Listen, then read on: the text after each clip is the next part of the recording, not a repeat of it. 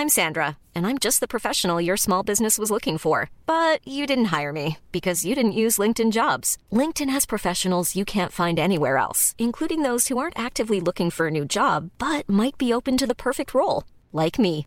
In a given month, over 70% of LinkedIn users don't visit other leading job sites. So if you're not looking on LinkedIn, you'll miss out on great candidates like Sandra. Start hiring professionals like a professional. Post your free job on linkedin.com/people today.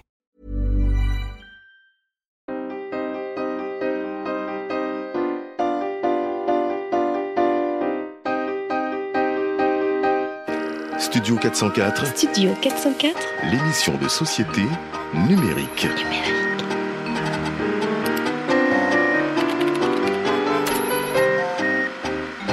Studio 404 présenté par l'âme UA. Salut à tous et bienvenue sur Studio 404. Euh, on a encore évolué dans la formule, là, on est en direct de Bercy. Est-ce que ça va Paris? je déconne, je déconne. On fait un studio 404 à l'ancienne. Euh, on est euh, caché en ninja dans un dans un studio dans lequel on n'aurait pas le droit d'être. Euh, vraiment, vraiment comme à nos débuts pour une, une émission vraiment qui sent bon la, la chips à l'ancienne, sans sel et tout ça, ondulé, avec nos quatre chroniqueurs qui sont avec moi. Ça me rappelle nos premiers jours, hein, il y a il y a, il y a quelques quelques décennies maintenant. C'était en 82 quand on a commencé. Aïe, aïe. Avec, avec Daz. À l'époque, Daz, tu n'étais pas encore papa, t'étais déjà maqué, t'étais fan Ouais. d'Apple. Mais Le bon non, mais Comment c'est n'importe quoi. Mais ça va très bien et ça me fait super plaisir d'être euh, dans ce studio euh, 404, de radio. le studio caché. Voilà. Mélissa avait encore foi dans le cyberjournalisme. Hein elle était, elle, elle travaillait pour des sites, elle était pleine d'enthousiasme. Je suis toujours enthousiaste. c'est vrai Ouais, Bon, ça va bien alors très bien. Cool, cool, cool. En face de toi, euh, Sylvain, euh, qui était stagiaire. C'est vrai. qui l'est toujours. qui était stagiaire, qui on l'appelait la génération Y, et qui faisait partie d'une ligue secrète d'internautes qui se moquait des gens célèbres avant de devenir lui-même célèbre aujourd'hui. Donc voilà. Tout à fait. voilà. Absolument d'accord avec cette description. Et voilà, les fibres qui pensaient déjà conquérir le monde, mais qui ne l'avaient pas encore conquis. Voilà. Euh, qui avaient déjà plein de projets dans la tête, mais qui ne les avaient pas encore Et j'avais, créés. j'avais exactement euh, 1000 followers, non, 1000 fois moins de followers. Ah oui, d'accord. C'est vrai? Non, excusez-moi, 10 fois moins de followers. On peut follower mille fois une personne, Voilà, mais on peut pas follower mille fois mille personnes. En tout cas, je suis ravi d'être avec vous et avec notre ami Gislin de l'autre côté de la vitre, enfin de l'autre côté de la vitre. Salut Gislin Yo. Hello. Pour cette émission de Studio 404 à l'ancienne, en MP3, avec quatre beaux sujets. On va commencer tout de suite par toi, Fibre. Sujet numéro 1. Créons une nouvelle grande saga de notre temps. Alors Fibre. Alors, c'est une émission à l'ancienne, mais Ouais. c'est un sujet un petit peu plus spécial, parce qu'on s'était dit, tiens, si on faisait des sujets, on essayait de produire, de créer, de penser des choses, au lieu de juste les analyser. Voilà, un sujet un peu difficile, donc. euh, Mais non, pas difficile, J'espère que le public sera indulgent. C'est pas, on commande pas du high tech, on réfléchit pas, on va, on va être dans la création. Alors Fibre, on parle donc de créer une, une saga ou une série de notre temps. Qu'est-ce que c'est? Euh, alors, l'âme m'a donné, donc tu m'as donné ce sujet. C'est une, il faut imaginer une saga dont euh, l'ADN serait ancré dans notre époque numérique et connectée euh, pour son écriture comme pour son marketing. Donc, on s'éloigne des sagas connues, qui sont aujourd'hui des sagas plus qui sont tirées de livres ou de ou d'œuvres un peu plus anciennes. Alors oui et non parce que aujourd'hui que fait quelqu'un qui doit produire une saga et qui a les moyens pour ça? Il se tourne vers le top 100 des ventes SF ou fantasy. Ce que j'ai fait, j'ai dit tiens est-ce qu'il y a quelque chose qui n'a pas été adapté? Donc je vous le cite hein, euh, dans l'ordre, c'est Seigneur des Anneaux, ensuite Trône de Fer. Harry Potter, Narnia, Disque Monde, Percy Jackson, Twilight. Donc, euh, on peut descendre très très loin. Tout a été adapté. Les plus gros en film et les plus petits, euh, même euh, vraiment vagues, magiciens, vampires, en série. Donc, euh, il faut chercher ailleurs. D'accord.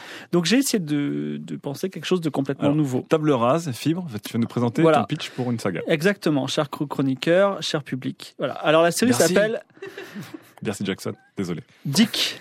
Nick. Alors, Ouais, c'est fait exprès le nom pour que vous en parliez.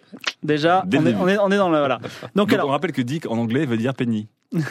oui, c'est aussi le c'est aussi le, le- le raccourci de William. Donc c'est un, un biopic Non, fictionnel non, de Richard. de Richard, excuse-moi. C'est un biopic fictionnel Ouais, de l'écrivain Philippe Cadic. d'accord. Et c'est situé en 1980. Donc, Philippe Cadic, il est psychotique borderline, il, il a des visions du futur, et il voit dans ce- ces flashs acides, On rappelle que Philippe Cadic est un des plus grands auteurs de SF de, de l'histoire. oui, c'est c'est par lui qu'on a qu'on voit Minority Report, euh, un petit peu de Matrix, euh, un petit peu toutes Runner, ces choses. euh, Voilà. Toutes ces choses. Euh, donc, euh, il voit dans ces flashs acides la réalité de notre futur. Il voit nos façons d'agir, mais aussi nos intérieurs Ikea, nos Airbnb, nos Tinder. Donc, il devient un touriste du futur dans le présent des années 80. D'accord. Il se fait des selfies Polaroid en boucle, il affiche. Ah, donc en fait, il reprend nos comportements Voilà, de c'est ça. 2014, mais en 1980. Et il essaie de les reproduire et parce qu'il il voit des gens cool le faire, il dit c'est cool, mais il essaie de le faire avec sa, sa technologie. En fait, il le fait en low tech. D'accord. C'est-à-dire que par exemple, il s'est fait son propre Tinder avec un carnet qui, qui feuillette avec les photos des filles, des femmes qu'il rencontre, par exemple. Et, euh, il veut, il appelle à quelqu'un à l'autre bout de l'Amérique en disant Est-ce que je peux venir chez toi? Je te paye un petit loyer, je reste sur ton sur ton canapé. Tu vois, il se fait son Airbnb, mais il a il a pas Internet. Et donc en fait, euh, il est complètement marginalisé par sa psychose. Nous, on le trouve très malin, mais en fait, euh, euh, on comprend pas Enfin, trop. nous, nous spectateurs. Oui, nos spectateurs, parce que c'est c'est c'est c'est son entourage. Je comprends pas les, le vocabulaire argotique qu'il utilise comme lol, hashtag, noob, TLDR, voire pédobert, tu vois. Ouais. Et euh, donc euh, en plus, il a des actions qui sont naturelles pour nous. Mais qui sont pas naturelles pour les gens des années 80. C'est-à-dire, il s'en va dans la nature, il dit, bah écoutez, euh, si vous avez besoin de moi, vous m'envoyez un SMS. D'accord. Ou, euh, il, enfin, il n'a pas une notion que- qu'il ne pourra pas, euh, on va dire, appeler quelqu'un parce qu'il est au, au milieu de la, de la cambrousse et il n'a pas de, de téléphone, par exemple. Donc ce mec, c'est une sorte d'Uchronie, enfin une sorte Du chronier à l'envers. ouais, sur patte quoi. Voilà, c'est ça. Donc le choix de Philippe Cadic, il est bon, euh, il me semble, parce que tout le monde a entendu parler, tout le monde a lu Ubik. Et euh, Enfin, en tout plus, le monde a lu Vic, tout le monde a vu Matrix. Après, je sais pas. non mais en gros, tout le monde peut prétendre avoir lu Ubik parce que ça se lit en une soirée, voilà. Et vous, vous pouvez être à la page très rapidement. Et euh, en plus, il y a, y a des, il y a des méga, euh, méga à hyper qui vont être, qui vont dire mais moi, je connaissais le, le, le Philippe Cadic de 1980, Confession d'Abarjo, je l'avais lu à tout le monde, etc.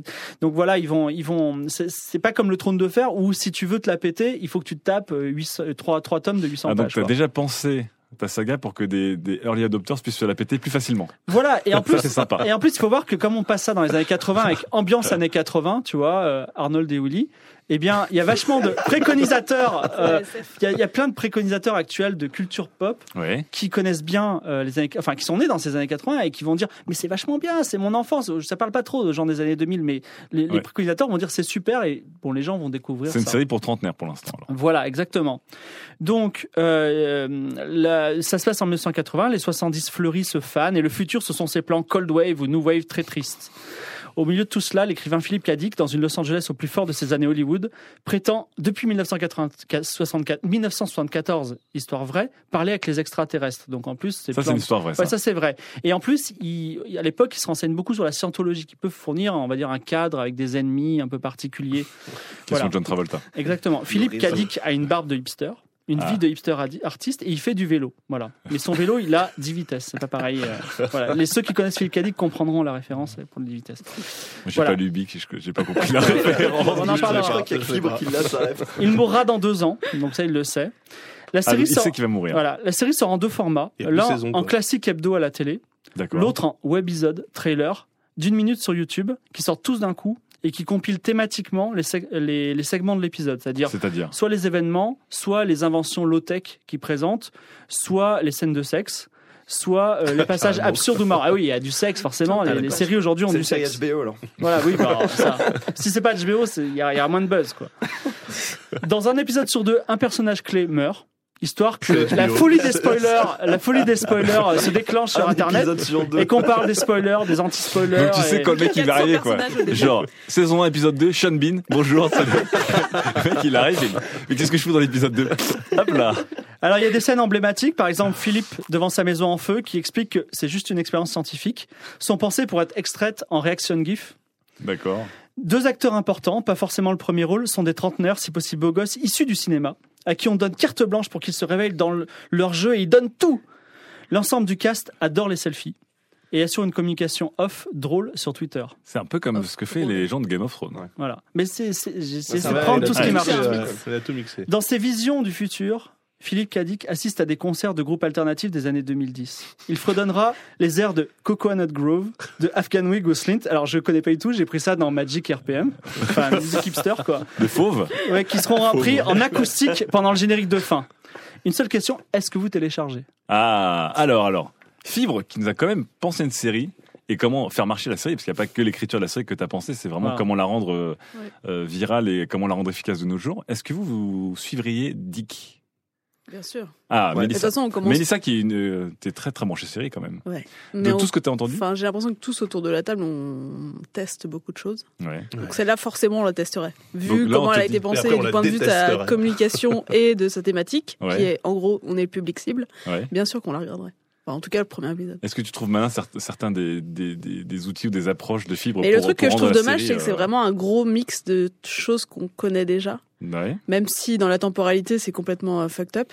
Mais Ce pour une fois, pour une fois, que- c'est pas de la SF, de la science-fiction, ni de Ouais. l'heroic fantasy, parce que c'est vrai que, comme disait Fibre, ce qui marche aujourd'hui dans les grandes sagas, c'est C'est souvent euh, des, des livres ou des sagas un peu connus dans des, dans des, dans des environnements euh, connus aussi.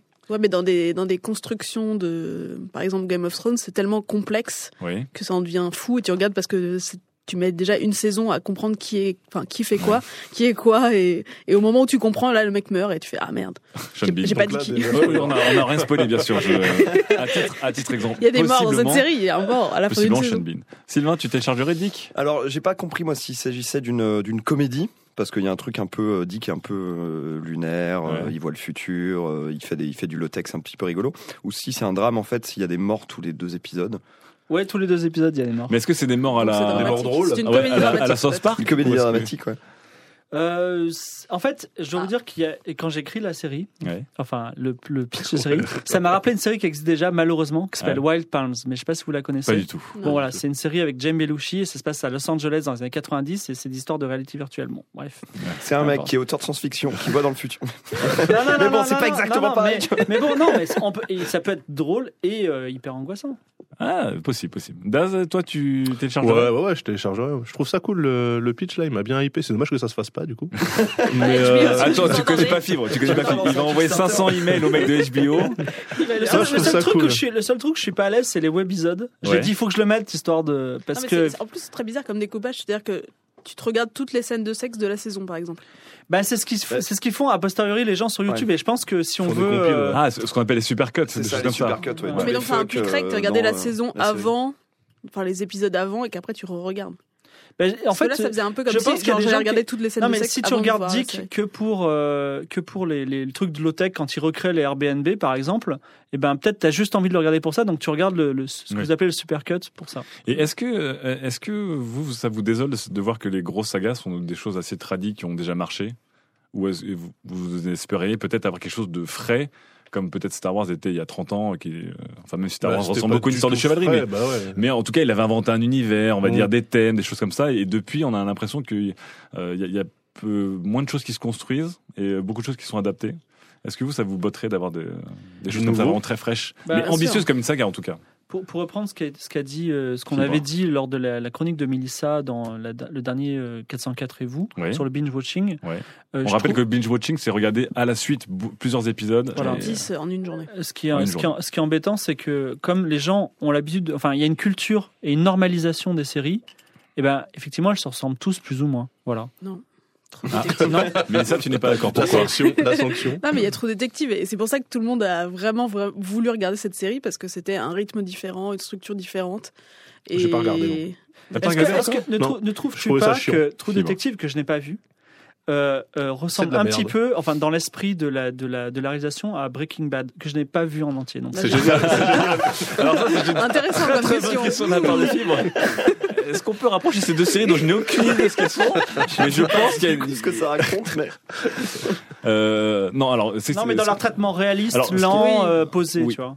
Là, on peut les j'ai rapprocher. pas- J'ai pas vu tout Breaking Bad, mais euh, oui, il y a, il y a de ça. Mais c'est vrai que c'est l'éternelle question de est-ce que tout le monde reprend, qu'on a, il y a plus de créativité euh, Mm. aux États-Unis ou nulle part. Mais il y a quand même des, des séries israéliennes, par exemple, Oui. qui sont toujours adaptées aux États-Unis. Mais après, qui sont des concepts assez euh, assez classiques. Je pense à Ouais, In voilà. Treatment, qui est l'adaptation d'une série israélienne.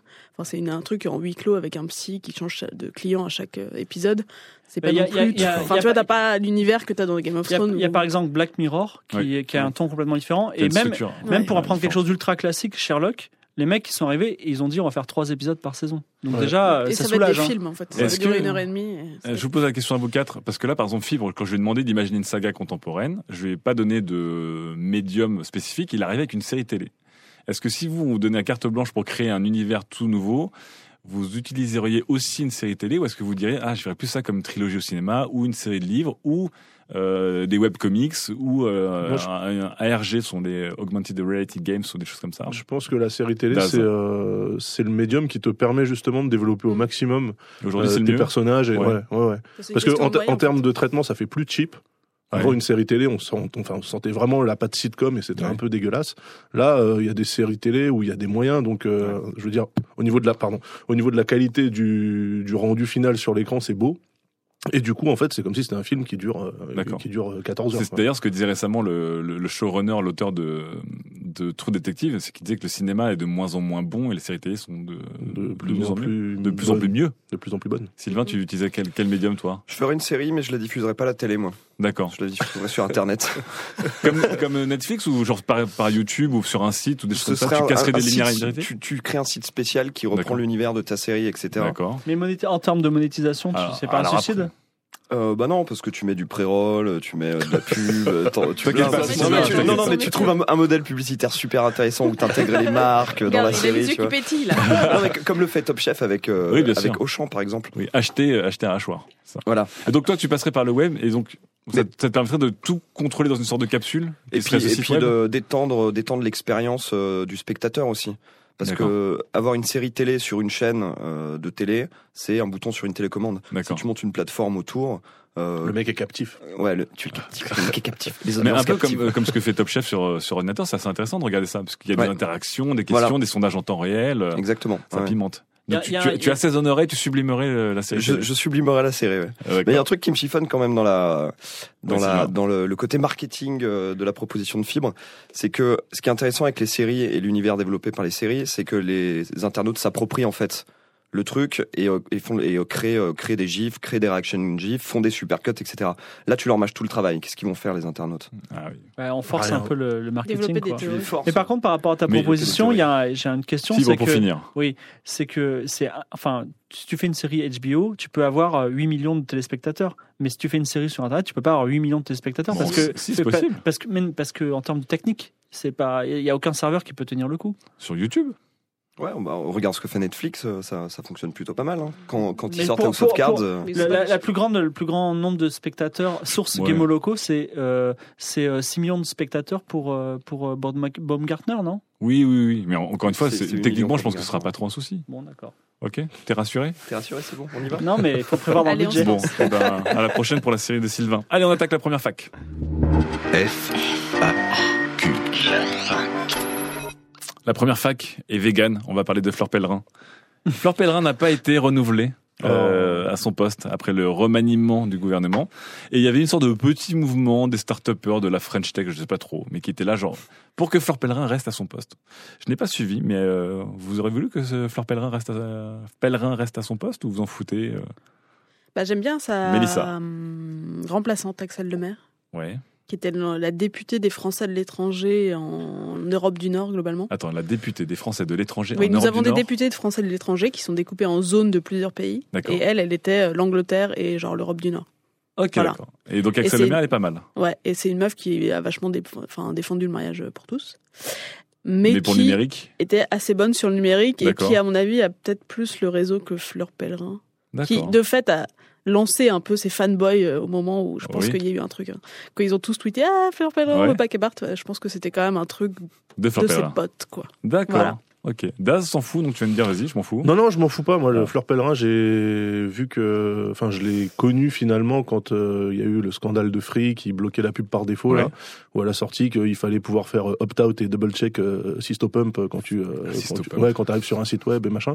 Donc en fait, elle, a- elle a, elle a utilisé un verbiage un petit peu euh, technique. Mhm. Je dis, hey, elle utilise un verbiage technique. Puis voilà. Après, je sais pas ce qu'elle a fait. Donc voilà. Donc tu dis déjà c'est un grand pas en avant qu'un ministre puisse Ouais, euh, s'y connaître un petit peu. Ou en tout cas qu'il Enfin, ait des conseillers qui s'y connaissent suffisamment pour donner l'impression que lui-même s'y connaît. Quoi. Mais après, euh, je sais pas du tout ce qu'elle a fait. Je pense que Bah, c'est elle a ça, en pas fait, fait des personne ne bien. connaît le bilan de Fleur Pellerin. Est-ce qu'elle était là pour Netflix ou pas? Je sais pas. Bah oui. Bon, Elle bah était là donc, pour le euh, début. voilà. On revient. Sylvain. Je m'en fous. Voilà. Bah, force est de constater C'est que important de dire je m'en fous. encore. Force, force est de constater qu'on a quatre personnes qui, qui sont toute la journée le nez dans Internet et qui ne sont incapables de dire ce qu'a fait Fleur Pellerin euh, pendant tout son mandat. Euh, donc aucun intérêt quoi. D'accord. Donc pour toi, c'est kiff kiff, euh, Fleur, Axel. Bah, euh, tant que, enfin, il- il- généralement, ils- le cycle, c'est ils arrivent, ils, ils gênent sur la neutralité du net un petit peu. Après, il y a un moment, ils serrent la main au président de France Télécom et ils disparaissent. Et ils se perçoivent un gros salaire en attendant. Voilà. Bon, bah, c'était l'existence des, des politiques sur Internet. On va parler de l'existence sur Internet tout de suite, d'ailleurs, avec Sylvain. Sujet numéro 2. Le cyberespace n'existe pas. Alors ça, c'est, ça pourrait être le nom d'une superbe série, d'une belle saga. C'est une série d'ailleurs que ouais. j'ai créée. Je verrais bien Sylvain sur la quatrième de couvre qui vous regarde droit dans les yeux avec une accentuation bleue des yeux comme ça qui vous regarde. Le cyberespace n'existe pas. Et une boule de cristal. Alors avec, les, Sylvain, avec les mains écartées comme Exactement. ça. Venez, je vous accueille. euh, Sylvain, pourquoi le cyberespace n'existe pas À cause juste d'un mot, très simple, le mot digital. D'accord. Donc au-delà, déjà, c'est un abus de langage parce que c'est un homonyme euh, qu'on a en français qui veut pas du tout dire la même chose. On l'utilise à tort et à travers, surtout dans les métiers de la communication. Ouais. Mais au-delà d'être un abus de langage, c'est un concept culturel qui fait beaucoup de mal aux gens, qui fait beaucoup de mal à la société. Ah oui, carrément. Ouais, ouais, ouais. Parce le que digital euh, fait mal à la société. ouais, la société est persuadée qu'il existe deux mondes, le monde réel et le monde virtuel, c'est-à-dire Internet, le cyberespace. En 84, William Gibson écrit Le Neuromancien, un roman dont le personnage principal qui est un hacker qui voit euh, Internet, qui voit le monde numérique au sens littéral, un peu comme Neo à la fin de Matrix. Ouais. Je vous donne pas le numéro de quel épisode de Matrix, puisque pour moi il y en a eu qu'un. Encore, encore, ça peut être une belle saga, Matrix. Tout ce qui est arrivé après n'existe pas. Euh, pour décrire ce monde à part du monde physique, il, il va utiliser le terme de, de cyberespace, il va l'inventer. C'est une grosse erreur hein, qu'il confessera plus tard, mais il Ah, donc été lui-même, lui-même Gibson, l'inventeur du cyberespace, confesse que ça a été Ouais, d'inventer ouais, le terme mais que il- c'était un, un subterfuge qu'il a dû utiliser euh, pour des raisons de, pour les besoins de la fiction, mais euh, il s'est excusé après. Alors pourquoi, pourquoi c'est une erreur? Parce que culturellement, Gibson a introduit une idée, un biais très très simpliste et qui a été repris par tous les chercheurs et penseurs contemporains. C'est-à-dire les tweetos. et que, et que c'est pas juste à côté de la plaque, c'est complètement faux, et je vais vous expliquer pourquoi. Tout le monde est d'accord pour dire qu'Internet fait partie de nos vies. Mais Oui. tout le monde le considère aussi comme un média. Dans la publicité, par exemple, il y a les médias traditionnels, la télé, le print, etc. Et on parle d'Internet. On parle du média Internet. Il n'y a pas plus con que penser ça en fait. Internet, c'est pas une télé qu'on allume, c'est pas un journal qu'on achète, c'est même pas euh, quelque chose auquel on se connecte. Quand remonte la dernière fois où vous vous êtes dit tiens je vais me connecter à Internet On s'en fout, enfin, Internet c'est le truc est constant. Encore mieux, Internet est protéiforme. Il a plusieurs formes. Il est plus dépendant de notre ordinateur qui était notre seule interface. Maintenant, il est dans vos téléphones, dans votre télé, dans vos lunettes, dans votre voiture, bientôt dans votre frigo, bientôt dans votre lit. Bientôt dans Et on peut pas, on peut pas non plus dire que la vraie vie est plus réaliste ou plus. Alors, je pense que dans cette chronique, il doit y avoir au moins 30 guillemets. Il y a des guillemets sur tous les mots. Donc, j'essaye de les accentuer. On ne peut pas dire que la vraie vie est plus réaliste, plus importante ou moins superficielle que notre vie en ligne. Oui. C'est notre vie, un point c'est tout. Elle s'augmente car on la met en réseau, mais le dialogue entre les deux est constant. On est autant, attention, c'est une phrase compliquée ça. On est autant un produit de notre profil Facebook qu'il est un produit de nous. Donc, Et ça, on en a déjà parlé ici plusieurs fois. Exemple Instagram qui va Ouais. nous amener à faire des détours dans la rue pour prendre des photos et qui va changer notre trajet quotidien. Donc, on a autant d'influence sur Internet que Internet a influence sur nous. Autre exemple, Google. Il structure plus les données en ligne sur Internet, il structure le monde. Parce que Internet, c'est le monde. Et le monde, c'est Internet. Coucou, embauché, toujours pas embauché là, c'est pas possible. Il cherche des gens peut-être. Et donc ce dualisme entre online et offline porte un nom en sociologie. J'ai découvert ça, figurez-vous. Ça s'appelle le digital dualism. Le digital dualism. C'est de l'anglais. Et donc, et donc c'est les, les digital dualistes, ces gens-là, hein, qui croient que le monde physique est réel et que le monde numérique est virtuel. D'accord. Et donc c'est très puissant comme, comme mythe. Et euh, je vais, je vais blâmer un petit peu les frères Wachowski parce que je trouve que c'est un petit peu aussi de la faute de Matrix d'avoir euh, ce monde d'internet connecté et euh, Sion, euh, le monde des vrais humains qui, qui sont habillés dans des trucs bizarres et qui conduisent des robots. C'est de la merde. Ça n'existe pas. je déteste, je déteste Matrix. Euh, et certains philosophes et sociologues considèrent d'ailleurs le digital dualisme, dualisme comme euh, aussi importante que la querelle qui, a, qui a animé les philosophes pendant des siècles Ah, carrément. à propos de la séparation entre le corps et l'esprit. Donc pour eux, le, le corps ouais. serait le monde réel et l'esprit serait le monde virtuel. Exactement. Et le problème social de cette croyance, c'est que ça nous amène toujours à tout comparer entre quelque chose de numérique et son équivalent physique. J'en peux plus du discours. Ah, mais tu sais, moi je préfère le papier parce que l'odeur, le toucher, etc., c'est quand même plus sympa. Mais ta gueule, ta gueule, ta gueule. Personne, personne n'oblige personne à lire des livres numériques et personne n'a dit que les liseuses allaient remplacer les bouquins. Tout Moi, s'interface, si. tout s'augmente Moi, si. dans un seul et même système. Un exemple concret, on en a parlé aussi, le slacktivisme. Oui. Bon, ce, comportement qui consiste à, À embrasser des causes, Voilà. parce que c'est facile. parce que c'est facile, on like une page Facebook, on retweet le compte du Secours Populaire et on se dit qu'on a fait notre notre BA. C'est un comportement qui est très décrié parce que justement on l'analyse, on l'envisage seul et pas dans la manière dont il s'interface avec l'activisme classique, dans le système global. Et je vais faire mon fibre, mais le printemps arabe, ok? Occupy Wall Street, tout ça n'existerait pas sans Internet. Who cares? Tape sur la table. Alors maintenant, maintenant, agissez. La prochaine fois que quelqu'un de votre entourage utilise l'expression IRL pour in, in real life, vous lui envoyez cette chronique. Et s'il recommence après, vous lui pétez les genoux. Merci. Ah, on lui pète les genoux en vrai Ouais, ouais, ouais, dans la vraie vie. Dans la vraie vie. Alors, euh, Sylvain, Sylvain dit non, stop au dualisme, au digital dualisme, Ouais. stop euh, au parallèle c'est facile euh, et, et à l'antagonisme entre vie virtuelle, enfin même tout ce qui est virtuel et tout ce qui est réel. Euh, Fibre, qu'est-ce que tu en penses toi? Alors, je suis à 100% d'accord avec Sylvain. Mhm. Euh, J'ajoute un complément d'information, c'est que le cyberespace, effectivement, pose problème, parce que l'Internet n'est pas un espace, comme l'a expliqué Sylvain. Et il n'est pas du tout un espace parce que euh, quand euh, les- la- le web a été créé, on a cru que c'était un espace. Ouais. On a parlé du Far West et les gens disaient bon bah je prends Google et moi je serai juste derrière Google comme si c'était des, des magasins qui allaient se construire les uns à côté des autres. Or aujourd'hui si tu crées ta boîte, eh ben elle est exactement à côté de Google, elle n'est pas à 100 km parce que Oui. tu es arrivé mille ans après. Il n'y a pas de linéarité. Et quoi. voilà, il faut pas du tout raisonner en espace. Si tu, enfin, tout est tout est ubiquité dans Oui. Internet. Et si tu raisonnes en espace, tu es complètement euh, perdu. Voilà. Et c'est pour ça que quelqu'un de hyper loin en Australie, bah, il est à tes côtés. Quelqu'un de hyper vieux, et ben, il a ton âge. Et, euh, et voilà, voilà la, la véritable nature d'Internet, c'est que le, le lien, il est de distance zéro. Voilà. D'accord, donc le, le, le- la partie espace même du terme cyberespace est une erreur euh, Voilà, c'est ça. grandiloquente pour toi. Voilà. Daz. Et pour cyber, Ah, pour cyber. parce qu'on parle d'espace, on est tous d'accord, mais pour cyber. Ça, ça Mais pour moi, de cyber, la- ça a toujours été robot pour moi. dans la- Ouais, non, Mais c'est- ça, ça- ça vient de la, de la- des théories de la cybernétique en fait qui ont rien à voir avec la voilà, technologie. c'est- Normalement, la- la c'est juste la cybernétique- façon dont un, farceau, dont un cerveau fonctionne Wow. euh, avec des euh, de- les trucs les euh, liaisons synaptiques machin. Ah, je crois que la cybernétique, c'était l'inclusion de choses artificielles dans un corps organique. Non non non pas du tout. Ça, c'est la cyborguerie. La C'est ça. cyborgerie. La cyborgance est totale. Mais, euh, mais sinon, je suis complètement d'accord aussi avec, euh. Sylvain. D'accord. Et Fibre, du coup. C'est rare. c'est un point de souligner. Mais euh, non, non, c'est vrai, il faut, il faut arrêter de. Mais t'es un petit peu, un petit peu, j'aime le vrai papier pourtant, tu vois. Absolument pas. je Ah suis ouais le premier mec Oui. à lire les livres sur iPad. Là où des gens maintenant sont en train de me dire ouais mais moi je lis sur Kindle parce que tu comprends. euh, l'écran- de l'iPad euh, il est beaucoup trop lumineux et du coup euh, je sécrète de la sérotonine. Ta gueule, ta gueule. Voilà. Donc je suis complètement d'accord avec ça aussi. Moi euh, les mecs qui lisent sur papier en disant que ils kiffent absolument avoir des livres de poche achetés à 7 euros dans leur bibliothèque, je leur dis mais fermez vos gueules. quoi. Voilà, excusez mon langage. Mélissa, qu'est-ce que tu penses Bah, c'est vrai que cette dualité euh, qui souligne, en général, ce sont ceux qui le pensent encore comme ça, sont des gens qui ne comprennent pas les possibilités d'Internet Ouais. et qui s'arrêtent à un- Ceux qui nous dirigent. une utilisation très utilitaire et Ouais. qui voilà savent qu'ils peuvent faire ça, ça et ça, sans prendre conscience de la folie que- qu'ils peuvent vivre grâce à C'est Internet. comme la force dans Star Wars, hein, Internet. Ça nous entoure et tout.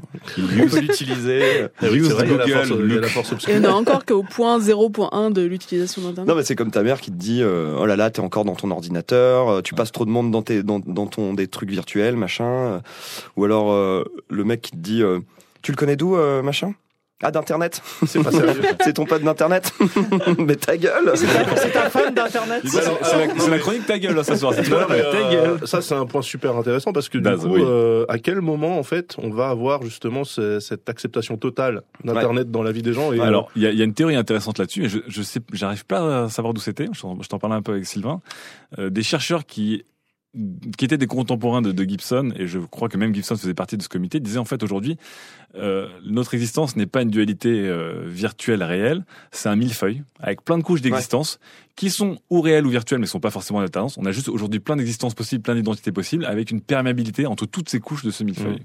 Qu'est-ce que vous pensez de cette pâtisserie que je viens de vous cuisiner là? Mais je pense que C'est c'est gourmand, c'est. euh, c'est croquant. Il y, a, il y a des couches qui vont les unes dans les autres. Oui, c'est la, la, va un perméabilité. peu dans le, Non mais la pâte enfin, feuilletée. de la Ouais. même manière que maintenant quelqu'un qui justement rencontre euh, un- une nana ou un mec sur euh, sur des sites de rencontres ne se cache plus trop, Mm. Limite euh, limite euh, s'en vante. Alors que bon, euh, quand on faisait ça sur euh, des trucs sur Minitel, c'était un peu la honte. Mais même la c'est l'inverse. quoi. Je veux dire, Ah, ta, ta nana, tu l'as rencontrée au Macumba, mais euh, c'est cool. C'est vrai. Tu l'as vraiment rencontré dans un Ouais, bar. c'est vrai, non mais c'est vrai, c'est vrai. Donc je, je me dis euh, peut-être qu'à un moment donné, on arrêtera de penser, euh, ben, on arrêtera peut-être de penser, par exemple, qu'un gamin qui a l'air d'être seul dans sa chambre, en fait, il est connecté avec 2000 personnes sur Internet, mais pour ses parents, il est tout seul de- dans sa chambre, il sort pas, il voit personne. Oui. Alors qu'en fait, il, il s'enrichit beaucoup plus euh, comme ça que s'il sortait jouer au foot avec euh, avec dix euh, dix copains quoi. Et est-ce que, pour finir et pour rebondir sur un des dadas de, de Sylvain, est-ce que la disparition de la technologie, ou c'est un des dadas du coup de, de Daz, est-ce que la disparition matérielle de la technologie, et comme on a pu voir dans certains films récents comme Her, Mhm. fera que justement il y aura il y aura moins cette séparation euh, symbolique et matérielle qui est un écran, un ordinateur, quelque chose qui fait qu'on a l'impression que les gens sont ou dans la vraie vie ou plongés dans ce Ouais. fameux Black Mirror. Est-ce que euh, voilà le- la cyborgance va nous Mais permettre tu, de, mais tu de l'as, disparaître tu l'as totalement déjà, cette- tu l'as déjà parce que Sylvain disait est-ce que vous vous connectez, enfin est-ce que vous allumez Internet comme vous allumeriez une télé? On Ouais. le faisait, parce qu'il y avait Ouais. un modem 56K à l'époque, euh, s'en Mhm. rappelle, et c'était pas il y a si longtemps que ça. Maintenant Internet est complètement partout en même temps, donc euh, je pense qu'on va, on va y arriver quoi au bout d'un moment. Enfin, J'ai bon Mais, espoir. eff- Effectivement, euh, on, a l'impression que c'est la dernière barrière, c'est euh, c'est l'interface justement, où il y a encore des freins, des freins d'utilisation. C'est pas très.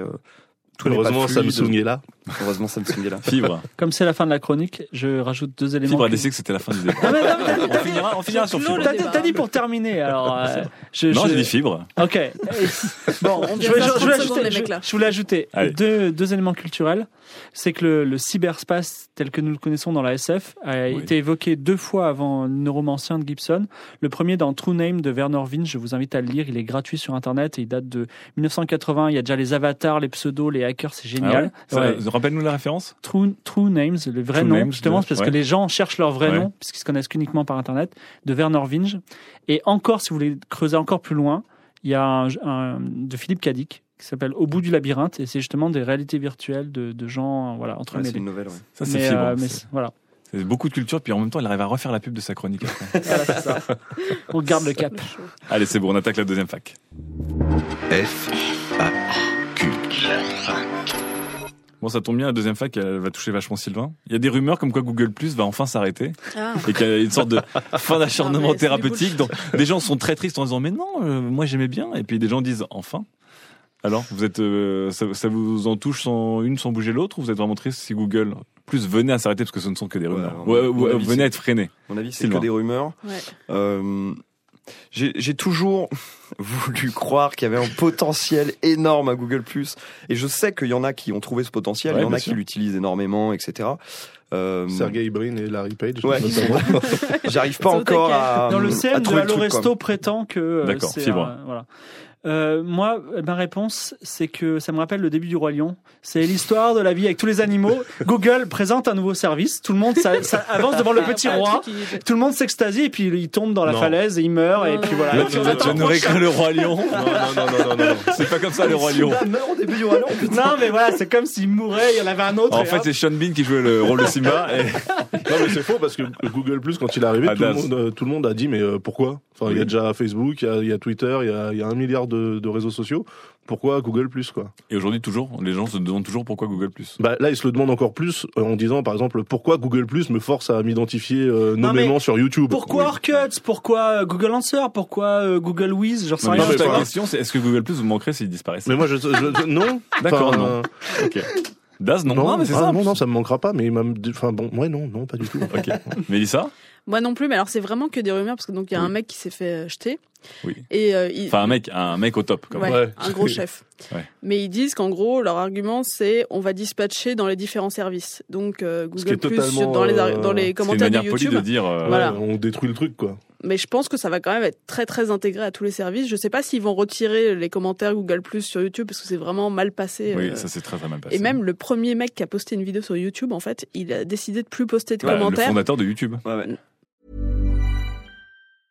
I'm Sandra, and I'm just the professional your small business was looking for. But you didn't hire me because you didn't use LinkedIn jobs. LinkedIn has professionals you can't find anywhere else, including those who aren't actively looking for a new job but might be open to the perfect role, like me. In a given month, over 70% of LinkedIn users don't visit other leading job sites. So if you're not looking on LinkedIn, you'll miss out on great candidates like Sandra. Start hiring professionals like a professional. Post your free job on linkedin.com/people today. Le créateur de Ah, YouTube, c'est pardon. putain, Ouais, ouais. Oui. machin, machin là. Parce que en fait, il y a ouais, Oui, oui, oui, La première vidéo en 2005, il a décidé, il a dit, il y a un com, il dit, euh, j'arrête de commenter parce que enfin, je dois faire via un truc Google Plus et je le ferai pas. D'accord. Donc marrant. en gros, Google Plus ne manquera à personne. Si, moi, un petit peu quand même. D'accord. Parce que toi, t'es vraiment un lèche-cul de Google. Excusez-moi, mais personne ne comprenait le fonctionnement de Google Plus. C'est incompréhensible ces cercles. C'est- un peu Non, de bon sens mal. paysan, s'il Ça, vous c'était plaît. pas mal. Ça n'a ça, pas- c'était pas mal. Bah non, mais, tu- mais- ça n'a aucune utilité. c'est incompréhensible, Ça c'est s'applique pas.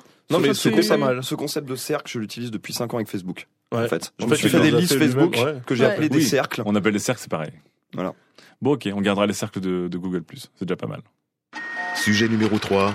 Ode au kebab du high-tech, le gros PC qui tâche. Yeah. Alors, j'ai même pas eu le temps d'annoncer le, le sujet numéro 30 parce qu'il s'est annoncé tout seul comme un, comme un, comme un gros. Aude, attention.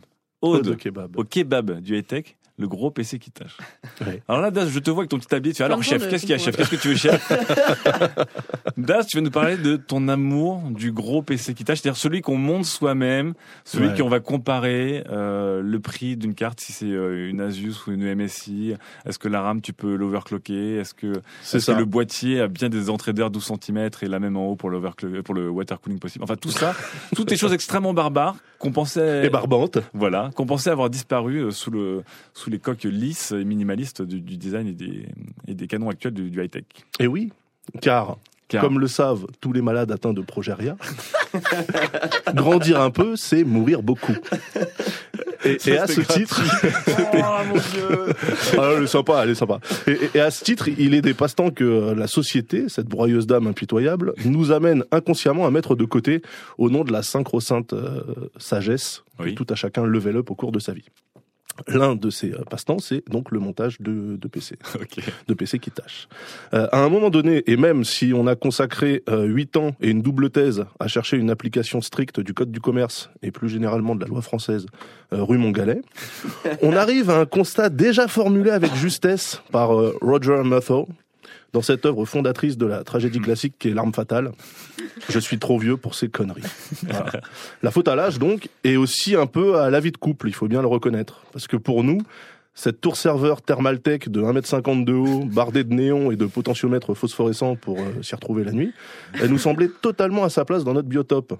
Jusqu'à ce qu'un subtil, mais néanmoins assez ferme, et tu crois aller où exactement avec ta merde là ne se fasse entendre à la faveur d'un emménagement euh, à deux, donc avec l'être aimé, dans un 15 mètres carrés atypique, mais avec du cachet quand même. Alors on se persuade qu'en effet le montage de PC, en fait c'est un truc transitoire qu'il faut abandonner pour pouvoir euh, évoluer et grandir. Et là je me, je me tourne vers ceux de nos auditeurs qui ont fait un peu de psychanalyse pendant leur doctorat. Euh, si on reprenait les stades du développement psycho-affectif de la doctrine freudienne, en faisant évidemment fi des critiques de l'école de Zurich, parce qu'il faut pas déconner, Non, faut pas déconner. le montage de PC se situerait à peu près entre le stade phallique et la période de latence. Pensez cela, nous on sait tous que c'est une hérésie. Même Jung, ce sale traître, euh, serait d'accord avec nous. Car dans les faits, le, le montage de PC, c'est le seul passe-temps qui permet à l'homme moderne de s'affirmer comme un mâle alpha régnant en maître sur son territoire. C'est le nouveau mécano, quoi. C'est ça. À la préhistoire, en fait, il y a- c'était les chasseurs qui euh, qui, Oui. euh, qui étaient les alphas. Au Moyen Âge, c'était les chevaliers. À la Renaissance, les artistes. Au XXe siècle, les Allemands, au début. Après les Américains, puis les Jedi.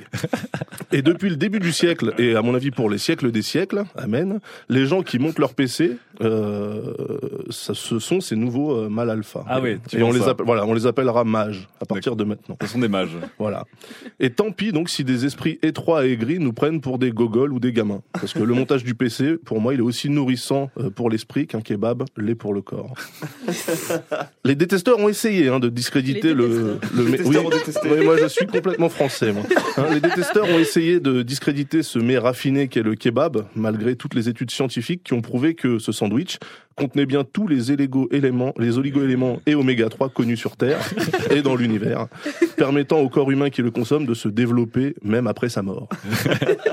Car tout comme le kebab permet d'ingérer protéines, légumes, céréales, féculents, calcium et harissa à chaque bouchée. Monter un PC permet à l'homme de développer dextérité, mémoire, réflexion, analyse différentielle, comptabilité analytique, calcul vectoriel et intégration définitive du fait que l'ampérage et le vol- et le voltage n'ont rien à voir. Surtout à 12 volts, surtout à 5 ampères et surtout avec un tournevis en métal dans la main.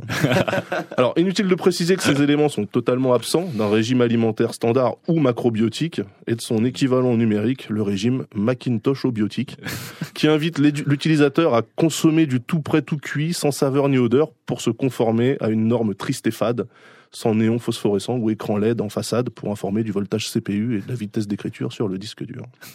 Triste cire, triste monde.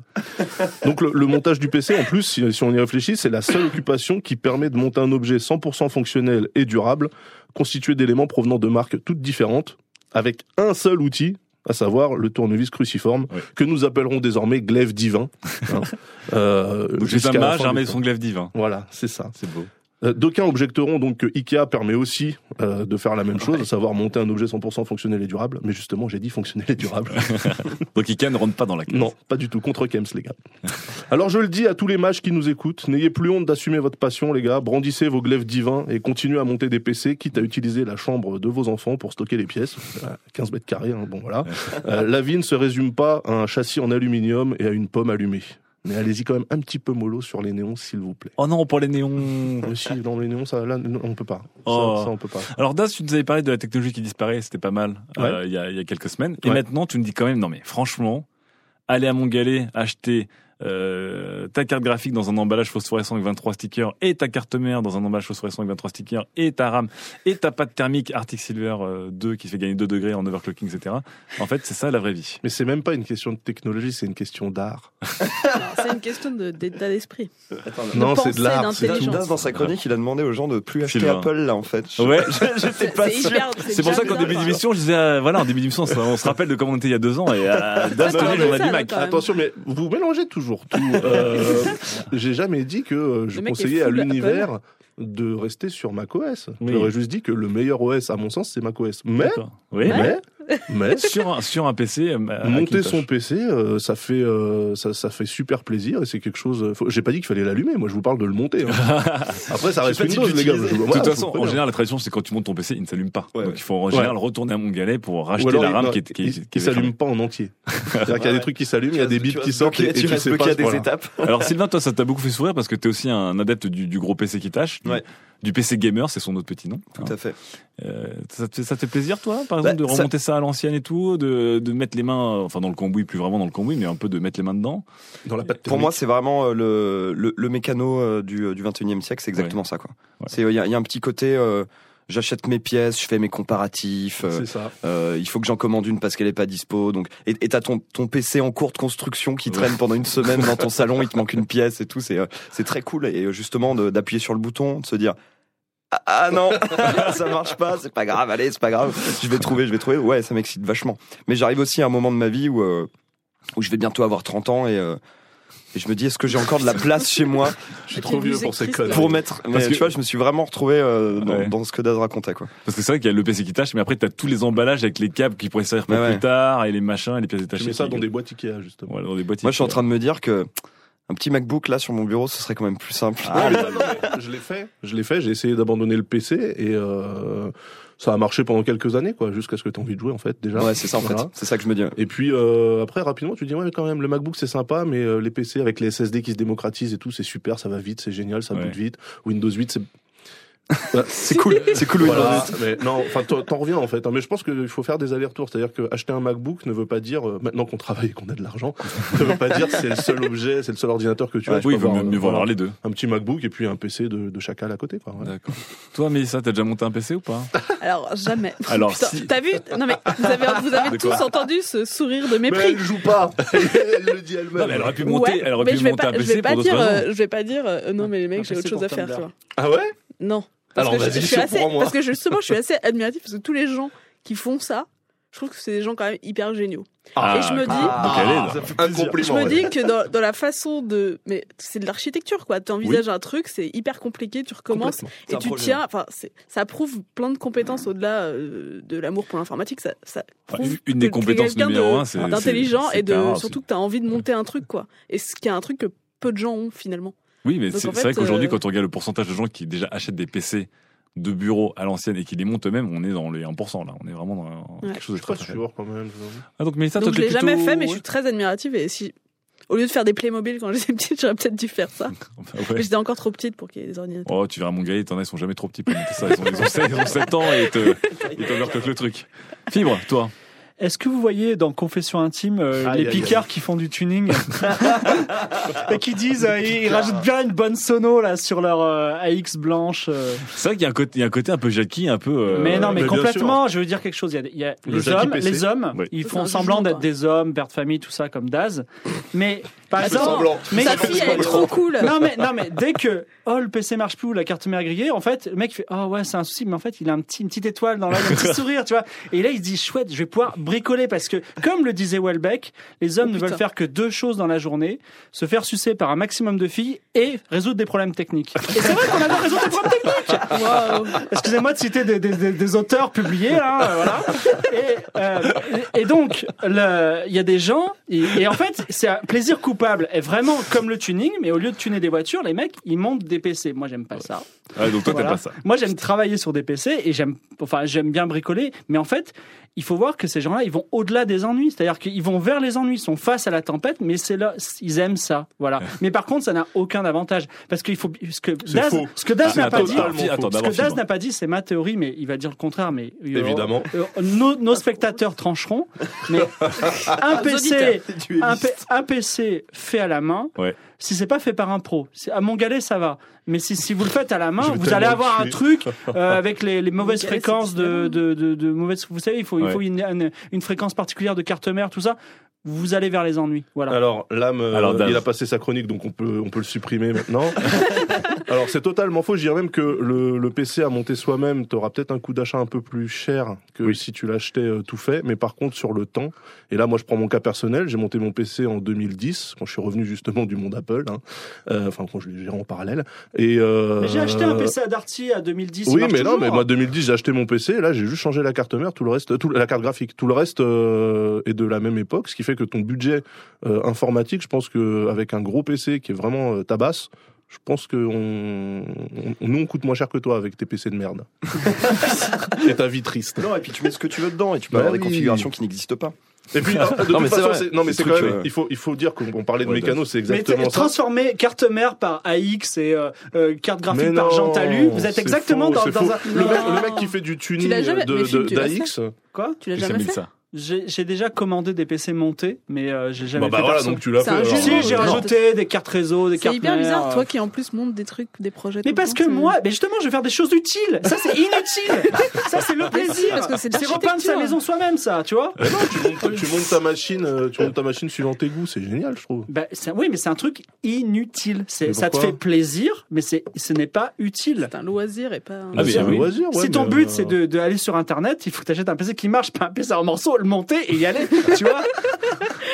Je sais pas, c'est, je, je- je trouve que l'homme est triste. Non, non, vraiment. je- C'est un triste messire. un, tri- un triste. Donc tu Un resteras un, cire. un, un mage level 99 avec ton glaive euh, divin. Ah mais ouais pour pour la vie. Mais lui en fait si t'aimes pas ça et que t'aimes pas Das non pour plus finir. euh, t'aimes pas non plus Apple et t'aimes en fait t'aimes rien. Euh, Superizer. euh, ouais aussi. Euh, mais que- que- comment? Enfin tu, tu- tu- c'est- c'est quoi en fait ton Mais moi, je- je- je- j'aime le web, mais le software et, et le c'est hardware, un ça peu me dit rien. dommage quand même hein, parce que ça repose un peu dessus quand même.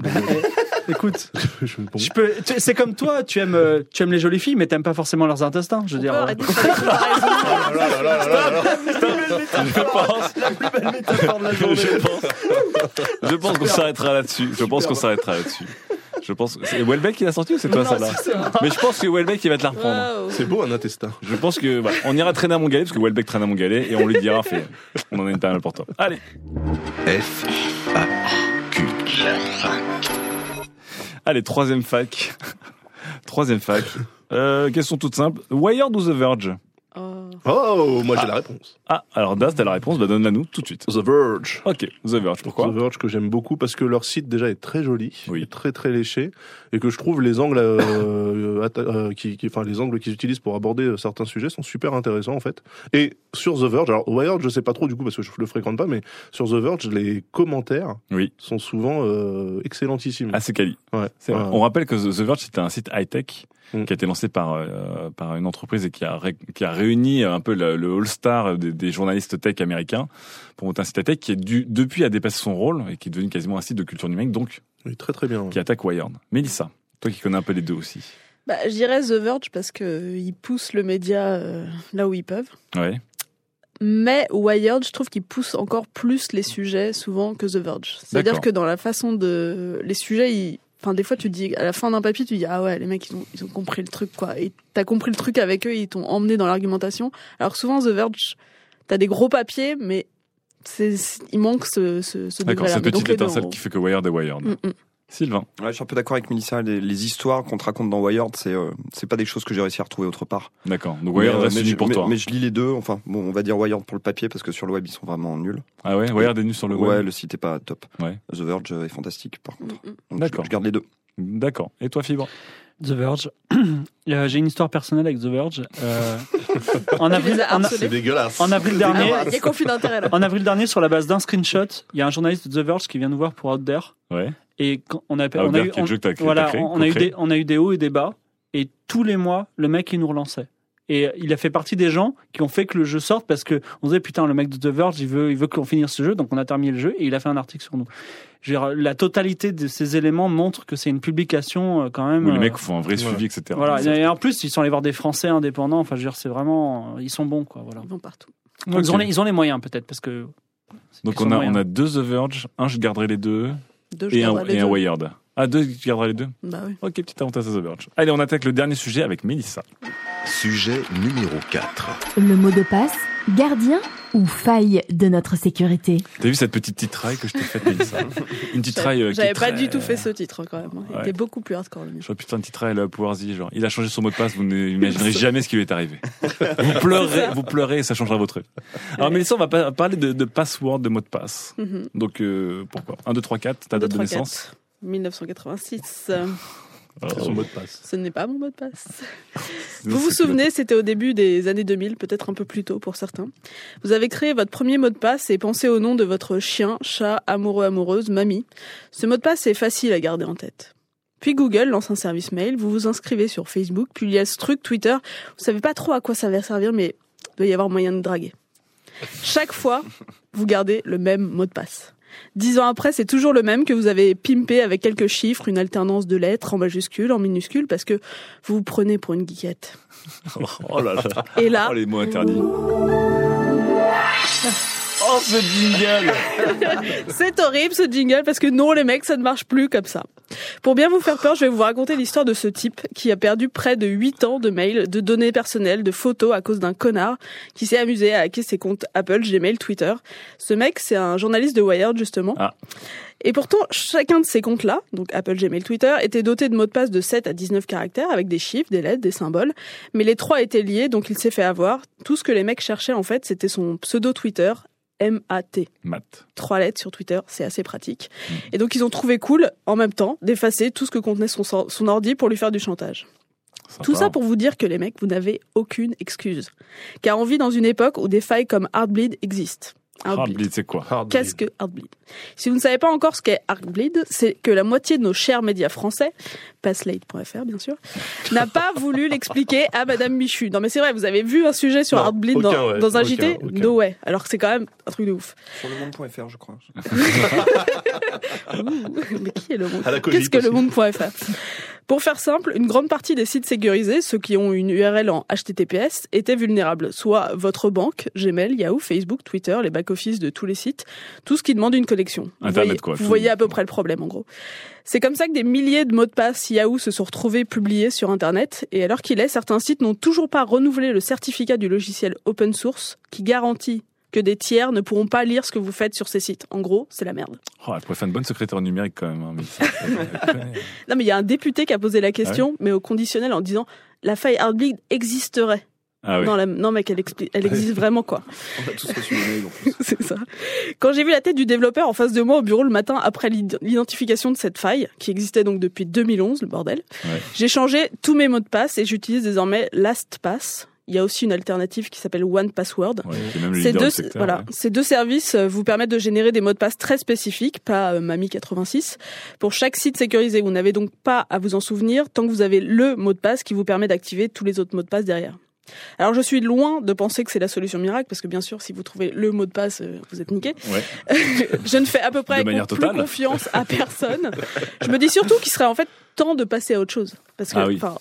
un hacker qui, qui était en prison, comme ça, il s'est dit, je vais en faire un business. Et donc, maintenant, il démontre à ses clients que tous ces trucs de mots de passe, tous ceux qui pensent qu'ils ont des mots de passe très sécurisés, bah, en fait, c'est de la merde. Par exemple, il y a un, un de ses clients qui a pensé un système de reconnaissance vocale. Donc, en gros, fallait qu'il dise la, le- la suite de caractères Ouais. avec sa voix, sinon ça marchait pas. Sauf que, bien sûr, le- l'ex-hacker l'appelle et lui dit, bon, euh, on va parler chiffres. Et forcément, bah voilà. Ouais. Il le hack, il, il peut retrouver tous ses mots de passe. Donc, quand on pense que les premiers ordinateurs à utiliser des mots de passe, c'était en 1961, Fucking 61. je Wait for it. je me demande ce qu'on fout. Le problème, c'est qu'il va falloir donner un peu de sa personne pour rendre ces sites inaccessibles à d'autres. Par exemple, nos empreintes. C'est déjà le cas sur nos smartphones. Certains smartphones, ouais. Mais pas tous. Hein. Mais est-ce qu'on va pas aller vers l'ADN, par exemple, nos réflexes de langage? Enfin, il va falloir là- donner là- là, on beaucoup parle de notre dépasser le personne. mot de passe, voilà. ouais. Si on veut dépasser ça, il va falloir en fait donner des trucs qui sont tellement propres à nous Ouais. que c'est nous en fait. Ce qui m'amène à dire que l'après mot de passe, c'est un peu le début de la fin de notre vie privée. Oh là là là là. Une ouverture. Et là, est-ce qu'on a un deuxième Débat. jingle affreux Débattez. de Gislin ou pas Euh, Gislin, non, en fait, non. non. Non, on va pas remettre le deuxième jingle qui était très dur. Alors, cette histoire de mot de passe, c'est un sacré bordel. Et Mélissa a raison. Est-ce qu'à un moment, faut pas dire... euh, Est-ce que le mot de passe, effectivement, c'est pas une technique euh, Passéiste, ouais. passéiste qui est, qui est complètement hors du temps, hors du sujet, qu'on qu'on peut complètement... euh, Enfin, qui, est- qui est galère, de plus en plus galère à, à, à se remémorer pour l'utilisateur et qui est toujours presque facile pour le hacker à, à détourner. Est-ce qu'à un moment, on doit passer à autre chose? Et est-ce qu'on peut passer à autre chose que le mot de passe? Est-ce que vous avez des propales? Fibre. Euh, déjà, pour dire que je suis d'accord avec Mélissa. Non mais, non, mais ce soir, ce soir c'est l'union C'est sacrée c'est de tout le monde l'émission là. du consensus. Enfin, Voilà. On va perdre nos C'est-à-dire que, euh, en fait, je crois que, enfin, c'est ma conviction, peut-être que vous me, c'est que quand un hacker veut vous hacker, Il peut. il vous hackera. Ouais, Voilà. c'est. Quoi, quoi que vous fassiez, que vous soyez Obama ou euh, Ouais. Melissa, voilà, Ouais. vous serez hacké.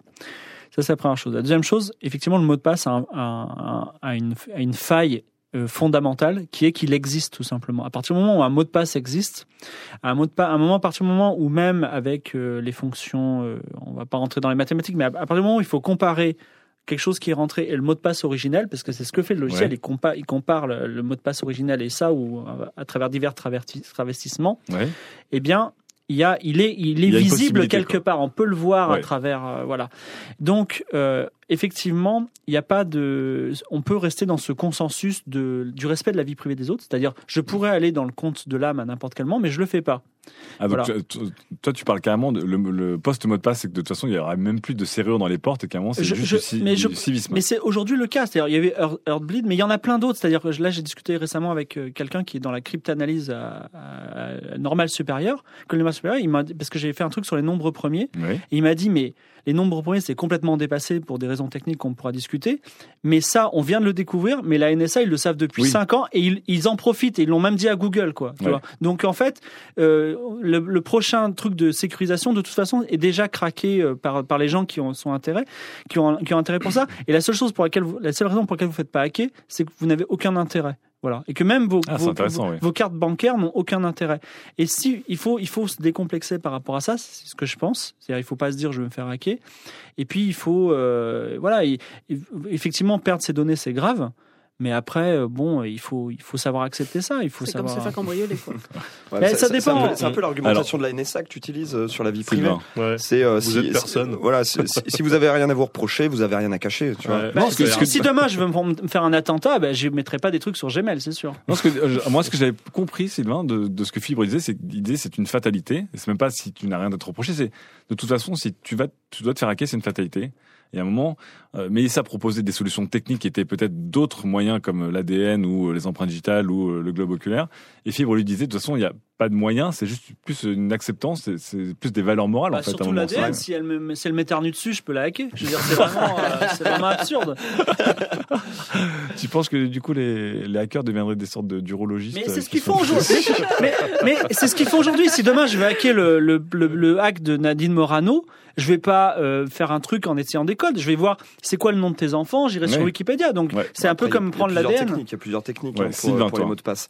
Mais euh, effectivement, le mot de passe, c'est pas un truc qui est, qui est sûr. C'est tout le monde le sait en fait. On sait que c'est une époque dépassée, mais on n'a rien. euh, On n'a rien qui depuis. puisse le remplacer. fou. Moi, je me Il dis, peut y avoir, euh, je sais pas, Ouais. peut-être qu'avec les objets, euh, les gadgets, les objets connectés, les wearable devices qui se développent, on peut arriver à, je sais pas, avoir. On revient à la clé, euh, on revient à la clé, quoi. un bracelet qui, euh, j'ai j'ai vu un truc, la signature, euh, la signature cardiaque, des battements cardiaques de chaque Ah, individu est la signature cardiaque. Donc tu portes un bracelet qui t'identifie et en fait c'est ton identifiant et tu fais tout avec. Tu allumes ton ordi, tu ouvres la porte de chez toi, tu démarres ta voiture, tu as cet objet unique Et ce bracelet, cardiaque, tout accéder. Ouais, tu si tu la si perds, C'est encore t'es pire. mort. non mais c'est encore pire parce que transplantation, parce ouais. que on connaît le- le- la, la technique d'exploit par par brute force qui consiste juste à, à dérouler tous les mots du dictionnaire jusqu'à tomber sur les bons. Ouais.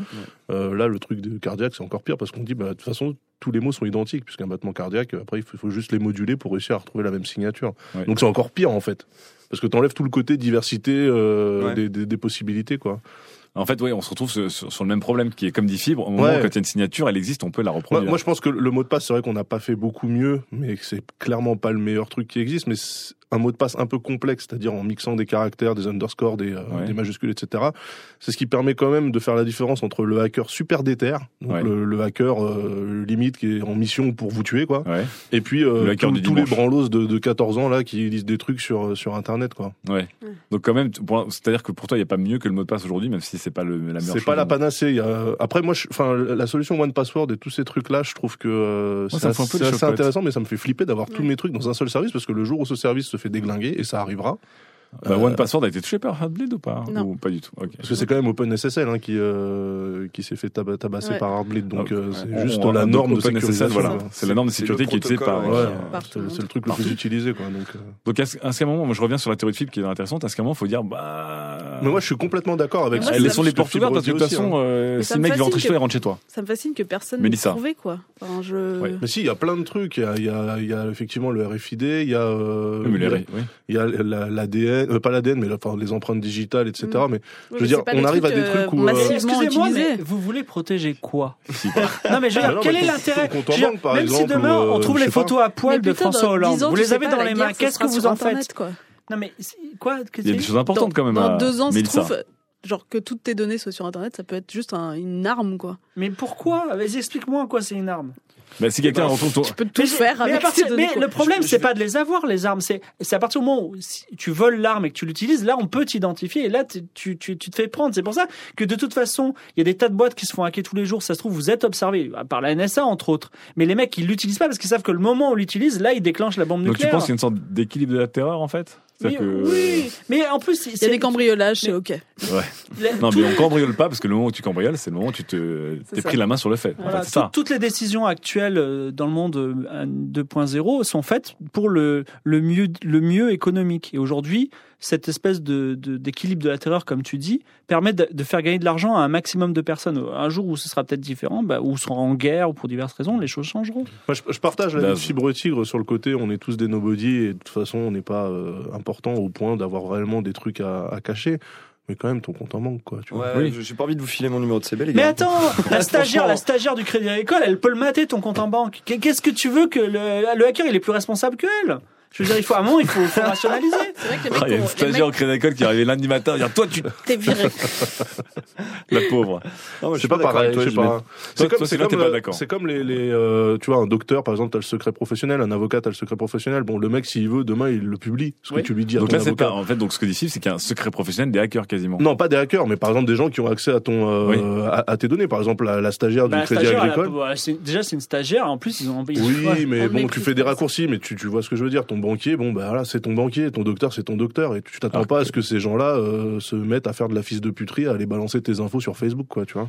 Ben, on n'en parle pas parce que je pense. Mais mais, oui, je- les, les mais- docteurs, privés sur les, docteurs rigolent entre eux, bien sûr, euh, des cas qui leur arrivent. Ah, t'as vu le dernier, ouais, machin. Ok. Ben, mais, euh, euh, le quand, quand, voici, il allonge les billets, ben il y a des secrets de, de médicaux qui, qui, qui partent dans la nature. En C'est vrai, vrai. c'est comme ça. C'est vrai, c'est ce qui arrivait avec euh, avec Mitterrand et, politiques. le secret bancaire, il a bien filtré avec toutes les affaires en Suisse, tout ça. Donc je veux dire, les, les gens, ils, enfin voilà. Alors, quel- qu'est-ce que tu variable. préconises Qu'est-ce que tu préconises je préconise ça, je préconise d'être À part un attentisme et une inactivité totale. Fibre, Fibre, ce qu'il préconise, c'est que toute façon, à un Ça moment, reste comme ça. restons dans une sorte d'ordre moral qui est je pourrais le faire, mais je ne le fais pas. Moi, je rêve d'une utopie où il y aurait plus d'argent, on serait tous amis, voilà. Ça ne marchera jamais. Après, c'est pas tout le monde qui peut hacker. Euh, pour finir. C'est pas tout le monde qui peut hacker un compte Gmail aussi. hein. Oui. Mm. Faut pas. Il y a des méthodes, c'est facile d'apprendre, mais il faut quand même un peu de persévérance. Donc, euh, je veux bien tolérer ouais. quelques hackers euh, s'ils veulent récupérer euh, des trucs, mais euh, Il faut qu'ils aient le niveau. pas tout quoi. le monde quoi.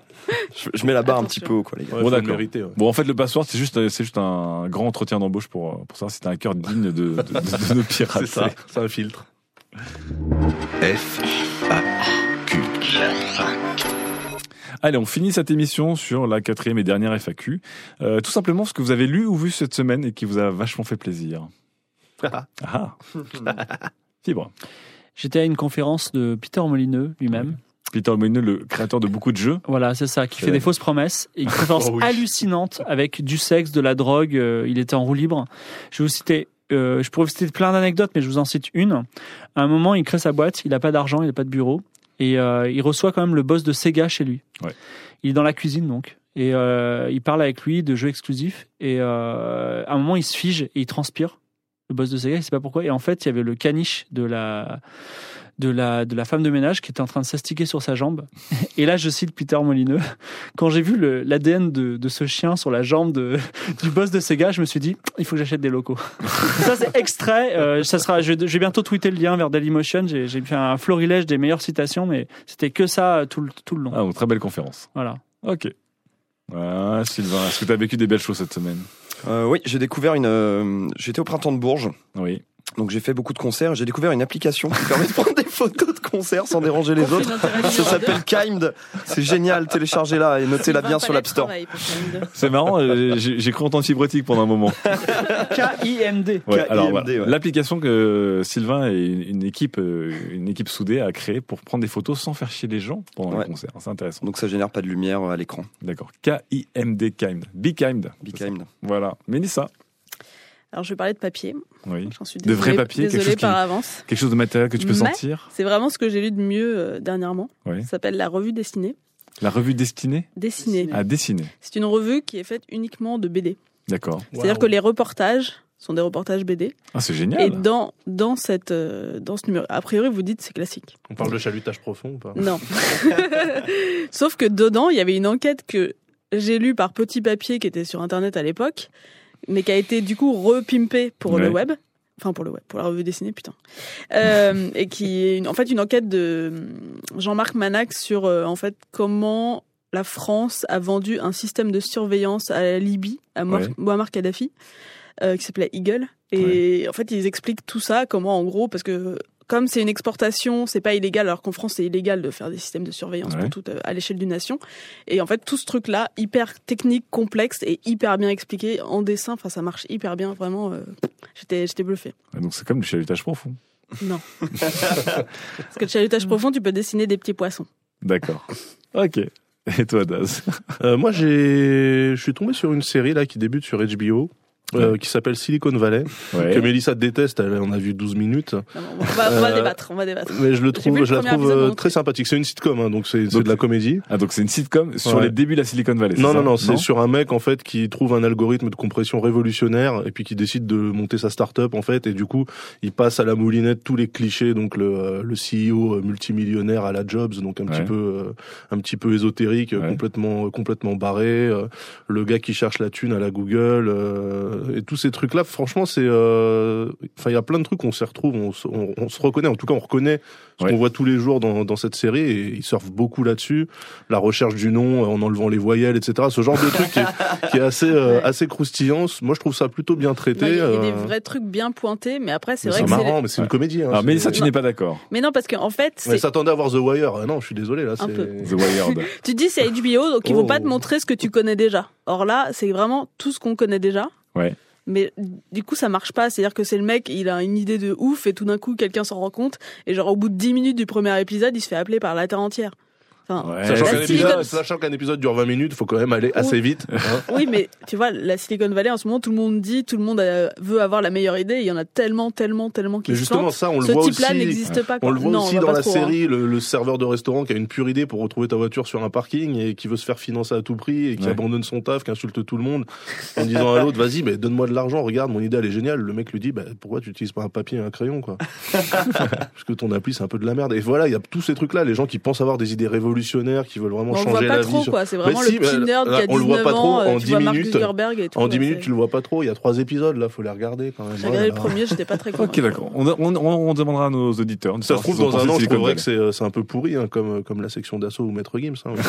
Au début, c'est frais, et puis en fait, c'est de la merde. Non. Là, en tout cas, c'est frais. On verra. En tout cas, l'entretien, euh, la masterclass avec Molineux, à, à regarder en, sur Dailymotion. Oui. Kind à télécharger pour voir si c'est à la hauteur de, de, de ce que nous promet euh, Sylvain. Euh, La revue dessinée, donc euh, conseillée par Mélissa, et euh, Silicon Valley, non conseillée par Mélissa, mais conseillée par Daz. Eh oui. Non, mais vous pouvez regarder. Studio 404, l'émission de société numérique.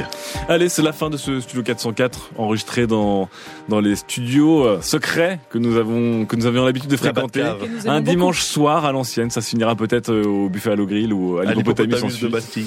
Bref, une émission à l'ancienne, voilà, qui fleure bon le, le, le, le bio, le, le, le fait main, la, la sueur euh, dans, dans la kebab. pâte, Le kebab bio. le kebab. En tout cas, on espère que vous aurez pris plaisir à nous écouter et nous on se retrouve en tout cas euh, mi-mai pour une 404 et vous. Donc ce sont nos émissions en public à la Gaieté Lyrique, 14 mai, voilà, me dit, me dit Gislain.